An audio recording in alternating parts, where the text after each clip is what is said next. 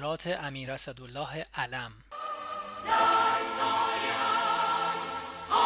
در 1348 تیر ماه.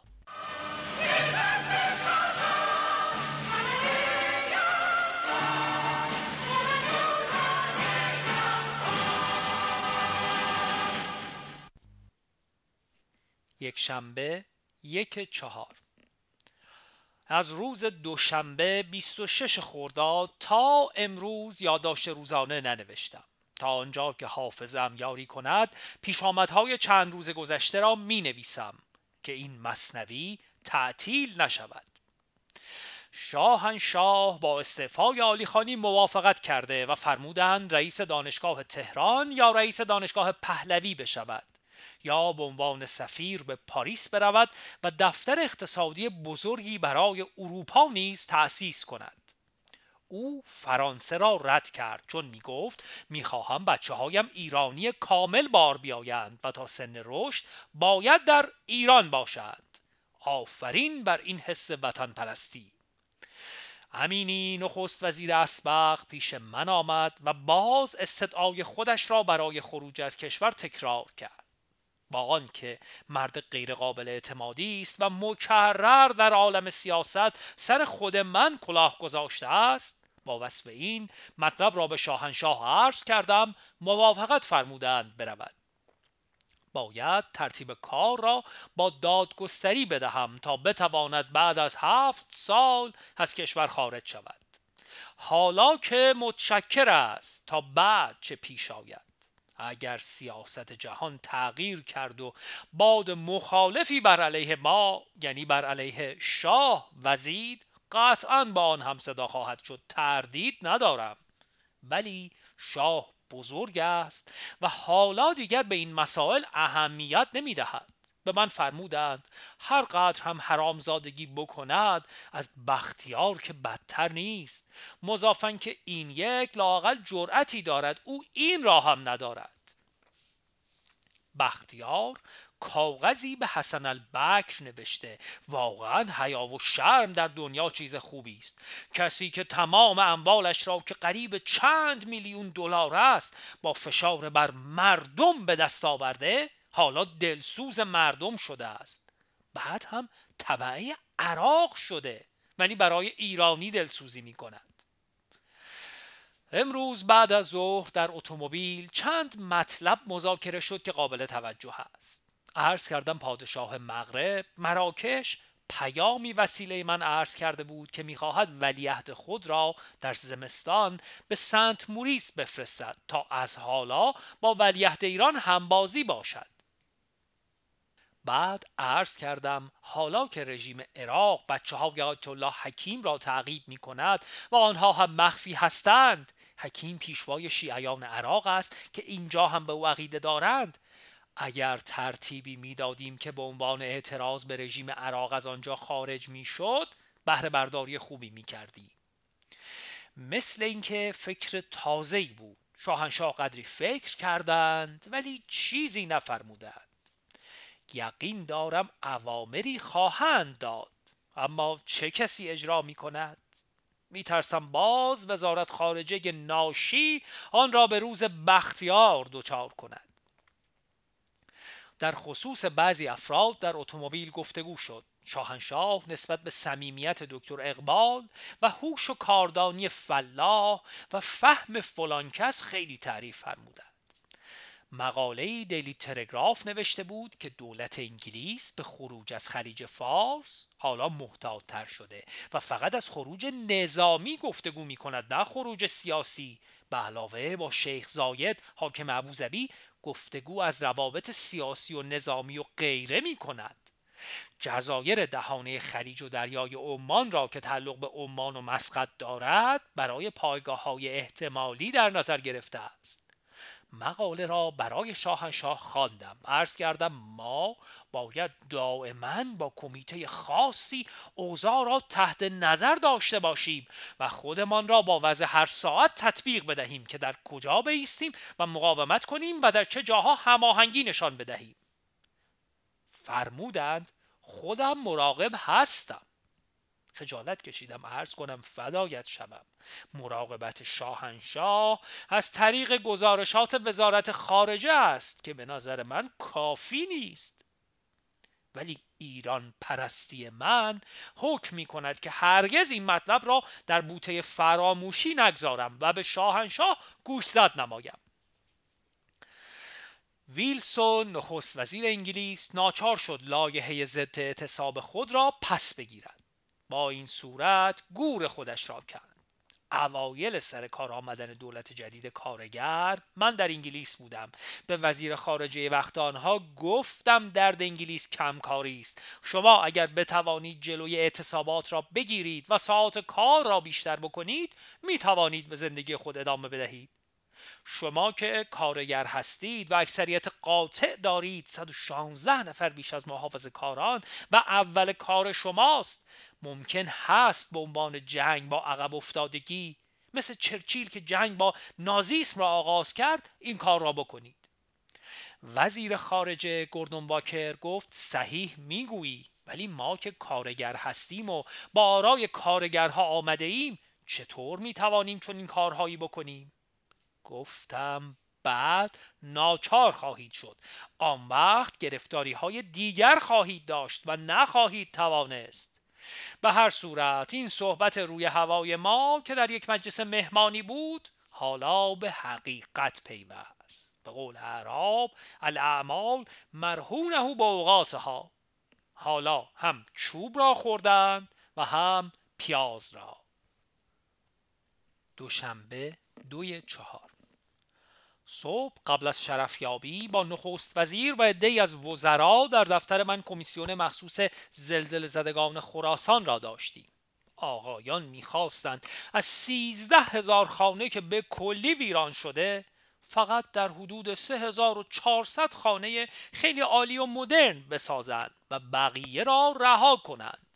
به شاهنشاه عرض کرده بودم، فرمودند خودت رسیدگی کن. به این جهت رسیدگی کردم و ترتیبی دادم که خانه کمتر لوکس بسازند و در عوض همه جا بسازند. در حدود 20 میلیون تومان دیگر هم لازم بود تدارک شد. بعد شرفیاب شدم، جریان را عرض کردم. انصاری به من خبر داده بود که نیکسون خیال دارد پس از پرواز موفقیت آمیز آپولو 11 و ورود انسان به کره ماه به پاره کشورهای دوست سفر کند و من جمله روز 30 ژوئیه به ایران بیاید. به عرض رساندم و عرض کردم با این صورت تشریف بردن شاهنشاه در اکتبر چه صورتی پیدا می کند؟ حیف است مسافرت را هدر بفرمایید، زیرا 1 ماه بیشتر فاصله نیست. خوب است به سال آینده بگذارید. فرمودند نه، دیگر گفته ایم نمی شود عوض کرد، 1000 جور تعبیر می شود. انصاری حالا تهران است. به دفتر برگشتم. شاهنشاه تلفن فرمودند زاهدی وزیر خارجه را بخواه و بگو می خواهم تو را به واشنگتن به عنوان سفیر بفرستم. خیلی تعجب کردم، ولی پیش خودم فکر کردم لابد اردشیر خواهد گفت من سعایت کردم. به هر صورت شب زاهدی را خواستم و مطلب را گفتم. بسیار ناراحت شد. گفت شاهنشاه هر امری بفرمایند اطاعت می کنم، ولی من خودم این کار را دوست ندارم.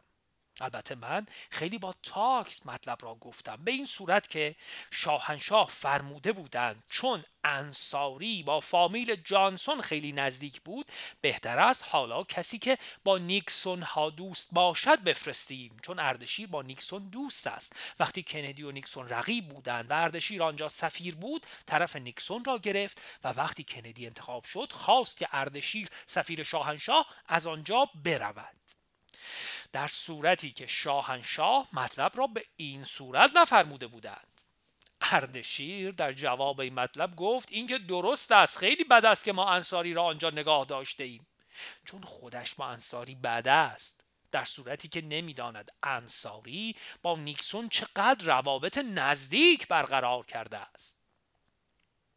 از اخبار مهم جهان انتصاب شومان به وزارت خارجه و ژیسکارد دستن به وزارت مالیه فرانسه است. هر دو لیبرال هستند و معتقد به وحدت اروپا.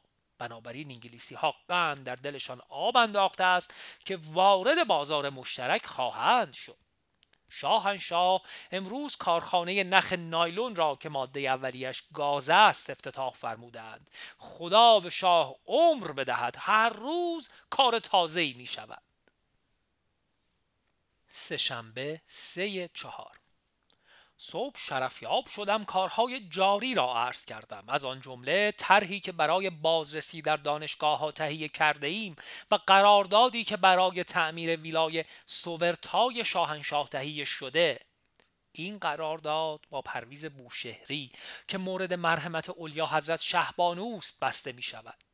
با زبان بیزبانی به شاهنشاه عرض کردم مجبورم امضا کنم، ولی هیچ بررسی در این باره نشده. فرمودند امضا کن. جریان دیروز اردشیر را عرض کردم. از جریان صحبت اردشیر خیلی خندیدند. بعد از ظهر شاه را کسل دیدم. پرسیدم موضوع چیست؟ فرمودند روس‌ها میگویند فاز دوم ذوب‌آهن 2 میلیون تن تا 5 میلیون تن را فراموش کنید چون این اندازه کوک ندارید. خدا به شاه عمر بدهد، از یک مطلب بر علیه پیشرفت کشور چقدر ناراحت می شود. سر شام نرفتم. 4 شنبه 4/4 امروز صبح قرار بود بروم شمال وضع پذیرای مولای عبدالله برادر ملک حسن پادشاه مغرب را مرتب کنم. شمال باران می آمد، نشد. باز هم شرفیاب شدم. عریضه امینی نخست وزیر اسبق را تقدیم کردم. راجب استعفای علیخانی پرسیدم که آیا اجازه دارد آخر هفته نو که وزیر بازرگانی خارجی رومانی می آید و می رود استعفا کند؟ فرمودند خیر، به تو خواهم گفت چه وقت. باعث تعجب شد ولی نپرسیدم چرا. امروز شخصی که به وضع خاور دور خیلی وارد است پیش من آمد. 1-2 ساعت صحبت کردیم. مثل اینکه واقعاً روس‌ها خیال دارند دیواری به دور چین کمونیست بکشند، چون حتی با چانکایشک هم رابطه دوستی برقرار کردند. در ضمن خیلی میل دارند که هندوستان و پاکستان با هم نزدیک باشند. حتی صحبت پیمان دفاعی مشترک با هند می کنند و پیشنهاد کمیته مشترک اقتصادی بین پاکستان، هند، افغانستان و ایران. روی این زمینه این شخص حساب می کرد جنگ ویتنام هم با فشار روس‌ها خاتمه می یابد، زیرا می خواهند در آنجا حتی الامکان از بسط نفوذ چین جلوگیری به عمل بیاید. بعد می گفت ممکن است روس‌ها ترتیبی بدهند که ایالات شمالی چین هم دم از استقلال بزنند و رژیم ماو به انشعاب برسد. سر شام ملکه پهلوی به کاخ شهروند رفتم. متاسفانه سر شام شاهنشاه با ملکه پهلوی، ملکه مادر، دعوا کردند. ملکه اصرار داشتند که شاهنشاه با هلیکوپتر به شمال تشریف نبرند. شاهنشاه می‌فرمودند عیب و خطری ندارد. ملکه پافشاری کردند. شاهنشاه فرمودند من با اشخاصی که وارد به امری نیستند در خصوص آن امر حرف نمی‌زنم. به هر صورت صحبت‌ها تند شد و ملکه گریه و قهر کردند و رفتند. در شاه دشت توقف دارند، فقط برای مهمانی به شهوند تشریف می آورند. خیال دارم فردا با شاهنشاه به تندی صحبت کنم. مادر هر چه بگوید خوب است و حلال است و از روی اخلاص. دیگر تندی کردن با مادر خلاف انصاف است. 1 شنبه 22/4 از روز 5 شنبه 5 تیر تا امروز که در راه اروپا هستم چیزی ننوشتم. به 2 دلیل: زیرا شاهنشاه در شمال تشریف دارند و دوست من هم اینجاست. قدری به بتالت گذراندم، گرچه بتالت زندگی سابق بود. به هرزه بیمه و معشوق عمر می گذرد، بتالتم بس از امروز کار خواهم کرد. در این مدت 2 دفعه در شمال شرفیاب شدم. راجب اولیا حضرت ملکه پهلوی خیلی در حضور مبارک صحبت کردم. عرض کردم مادر است و مادر را باید احترام کرد. میدانم دوستشان دارید، ولی در مقابل یک حرف بی منطق مادر هم مقاومت صحیح نیست. بالاخره وادار کردم شاهنشاه تلفن بفرماید، ولی مادر قهر کردند و صحبت نفرمودند. شاهنشاه هم با هلیکوپتر به نوشهر تشریف بردند که البته غلط است. من هنگام ورودشان در نوشهر بودم، زیرا رفته بودم که مقدمات پذیرایی مولای عبدالله را فراهم کنم. وقتی که تشریف آوردند مطلب را عرض کردم، خوششان نیامد. راجب شهناز هم در حضور مبارک صحبت شد. عرض کردم دختر شماست و بالاخره نمیتوان او را رها ساخت. فرمودند بسیار خوب، خودت لاله‌اش باش. مرتبه دوم که در نوشهر شرفیاب شدم، کارهای جاری را عرض کردم. شاهنشاه را قدری کسل یافتم، احوال پرسی کردم، فرمودند نه عیبی ندارم، ولی فکر می کنم از عدم جریان صحیح کارها کسل بودند. چند روزی در لواسان مهمان دکتر کنی زیر چادر بودم. بسیار از هر حیث خوش گذشت. هوا عالی بود و شبها بسیار سرد، به طوری که زیر پتو بودیم بیرون چادر. امسال هوا عجیب است. اولا به قدری آب فراوان است که در تمام کوهسار آب جاری است، و ثانیا امروز که 22 تیره است در فرودگاه هوا سرد بود. از اخبار مهم، بالاخره دکتر اقبال قرارداد خط لوله نفت خوزستان ترکیه را امضا کرد. این کار را اگر 4 ماه پیش کرده بود، نرخ بهره هنوز بالا نرفته بود و سالی 15 میلیون دلار اضافه مخارج نمی داشتیم.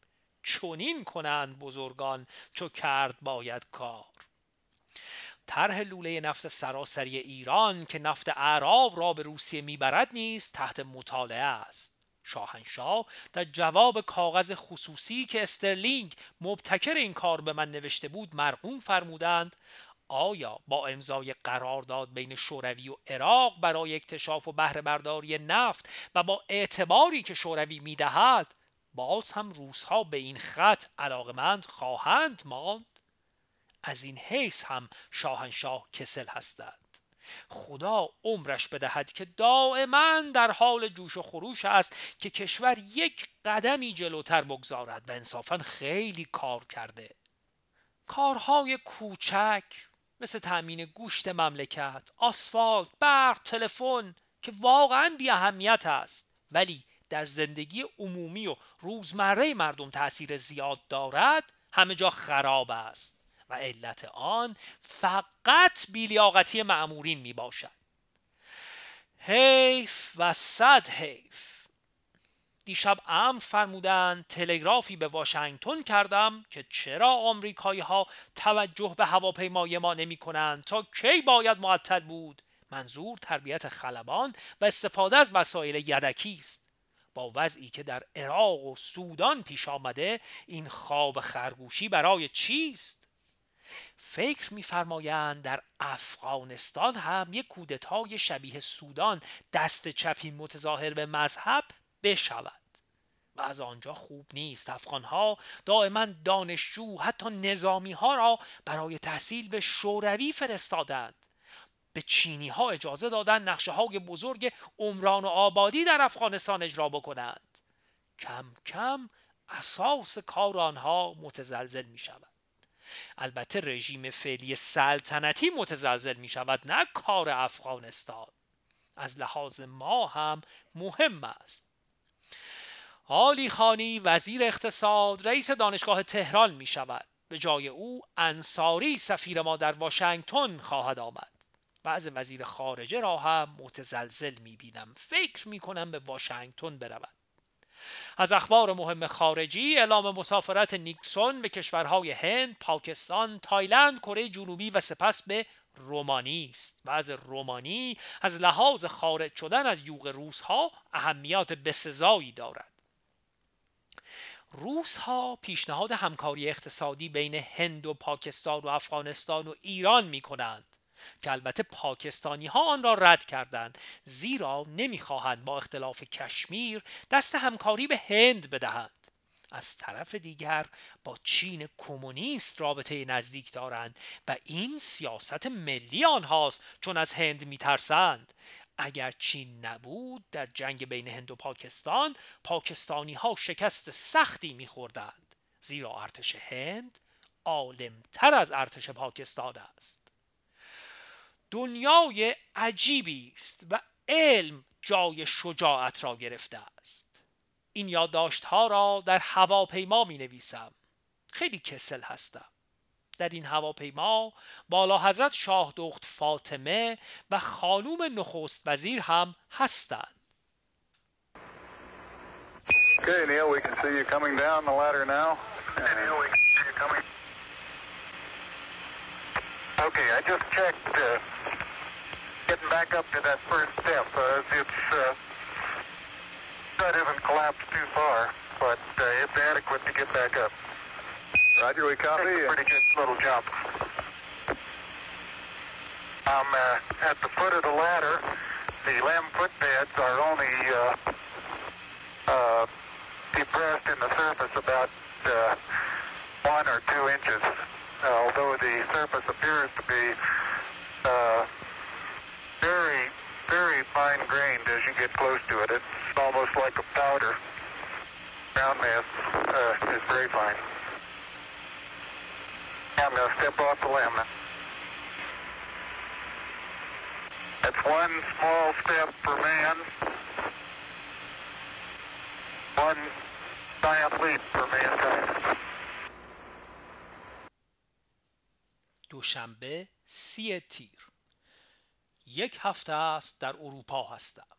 امروز روز عجیبی در تاریخ بشریت است، زیرا فضانوردان آمریکایی در ماه پیاده شدند. به وقت فرانسه، من الان در جنوب فرانسه در ویلای والا حضرت شاه دخت اشرف هستم. حدود ساعت 3 صبح بود. من از آن ساعت تا 6:30 صبح در تلویزیون شاهد این عمل تاریخی بودم.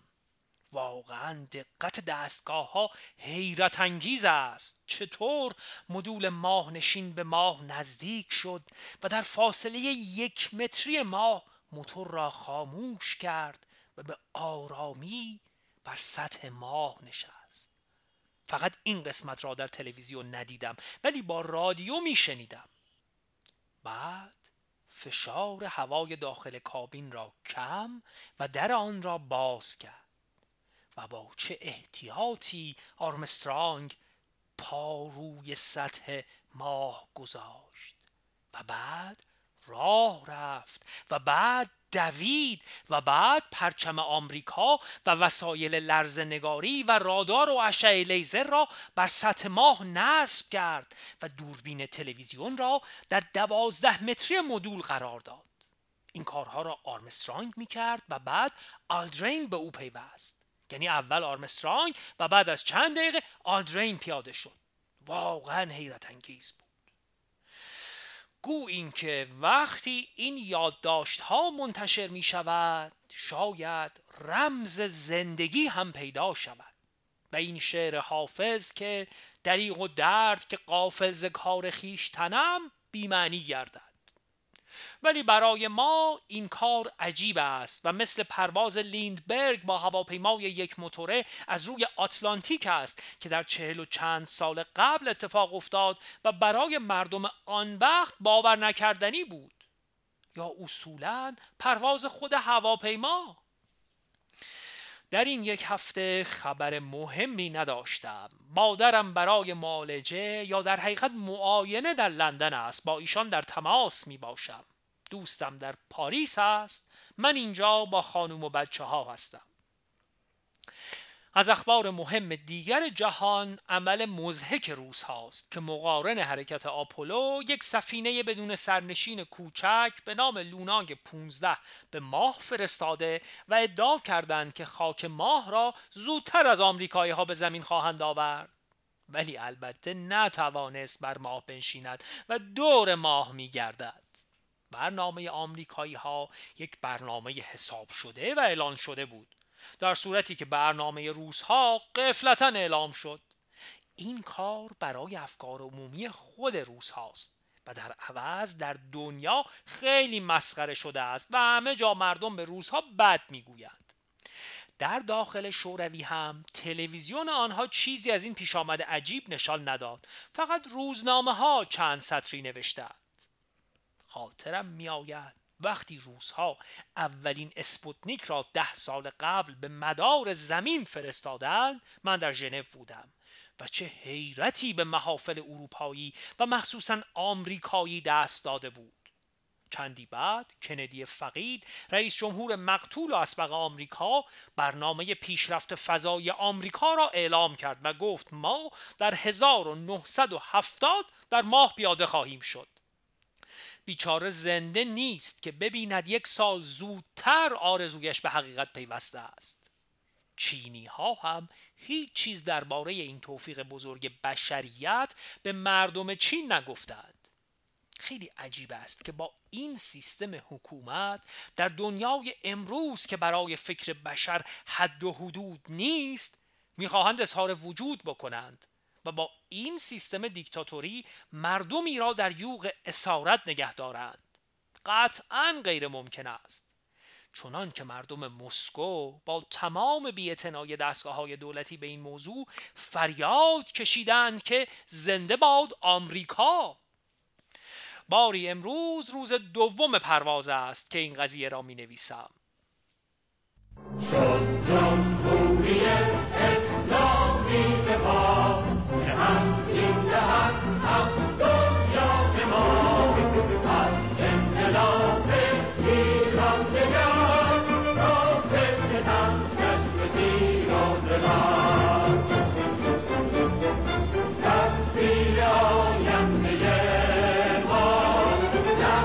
We're